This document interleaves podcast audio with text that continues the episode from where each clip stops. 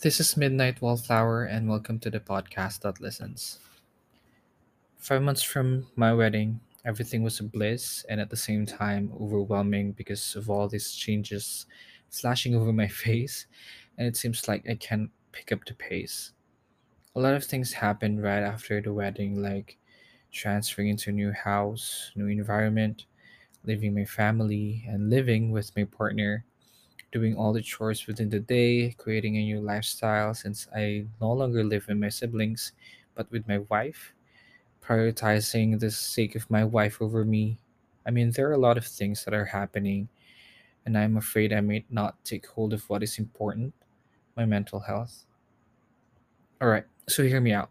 I am not saying that settling down is a burden to my mental health, but it is a state of my life that I should overcome and properly handle it or else I will lose everything and I cannot afford that. Good thing my wife is very supportive because we already talked about this when we were in a relationship. It will be a challenge for us both, and we both know that it will be part of our marriage life. Accepting for who we were, who we are, and who will we will become. But the hardest thing is carrying the burden of the past. I did not have a comfortable life when I was a teenager until I graduated from college. Our life was difficult back then, living a broken family i mean living with a broken family really affects the mental health with a package of emotional trauma that you will bring with your memories. I just realized that it will never leave. It will always be part of who you are and the only thing that you can do is to learn how to overthrow it again and again again means it happened to me recently do you know the netflix series heartstopper My God, I can't still move on from that series. I wish I did not watch it. I wish I had no time to watch it. It is excruciatingly beautiful. It is heartwarming, but after watching it, you will feel the sadness and emptiness you had when you were a teenager. Trust me, prepare yourself before watching it. Or is it just us who had an identity crisis in college? I watched it three times and it is already more than a week, but I can't seem to say that I already fully recovered from the brokenness. I'm controlling myself not to watch it again because this feeling right now may not end. I can relate to the lead characters immersing to the young love that they deserve during their teenage life, doing the things that you want while discovering your interests, journeying into your identity, making memories with your friends. struggling to pass your subjects, heartbreaks, rejections, awkward situations, fist fights, verbal fights. Those were the days that really made up my personality and built whoever I am now.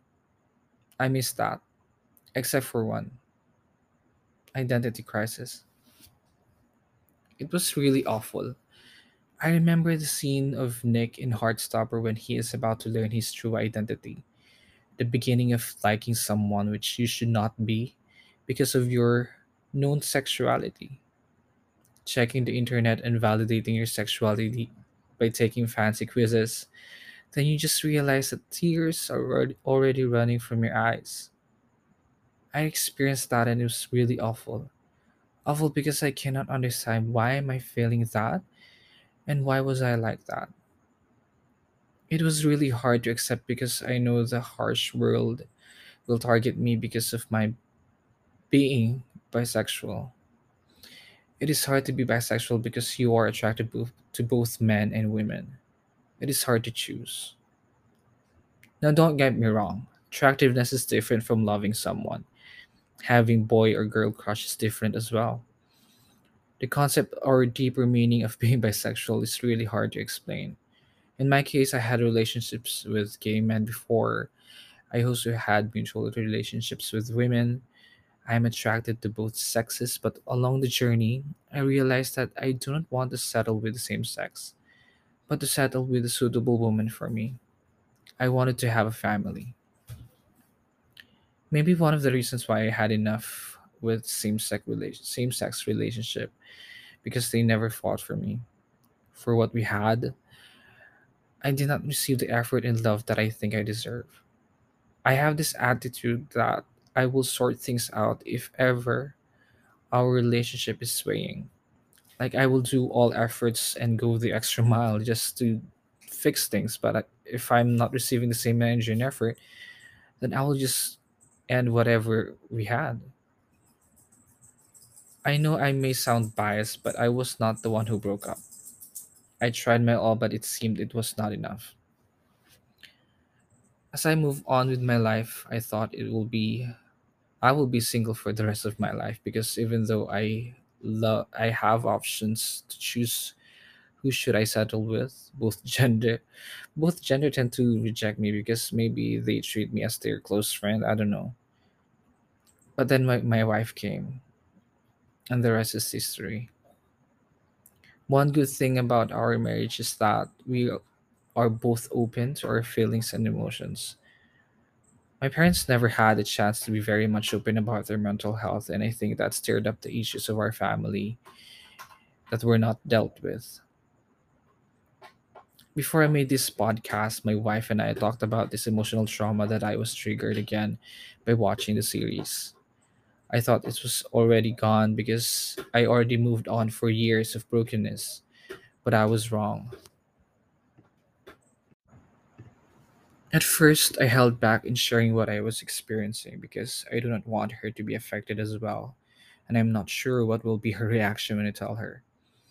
I held back because I thought the feeling of brokenness will subside eventually, but then I realized she's my wife. She has the right to know, and if I keep it a secret, this may cause larger consequences in the future. I was anxious. I almost cried when I shared it to her. Yet I was surprised by her initial reaction of thinking about my feelings, hugging me, comforting me, reassuring that all are better now. I'm already with the right person, the person who will support me and fight for me, the person who will have a lot of patience, the right person who will always pray for me, the person who will always put a smile on my face, the person who will make me coffee for me, the person who I will see first when I wake up, a person who is always there when I need it, the person who will I who will spend the rest of my life. I'm already home. Thank you for listening to the pilot episode of my podcast. If you want to talk about the things that you cannot share to others, you can message me on Twitter, Midnight Wallflower. Your secret is safe with me.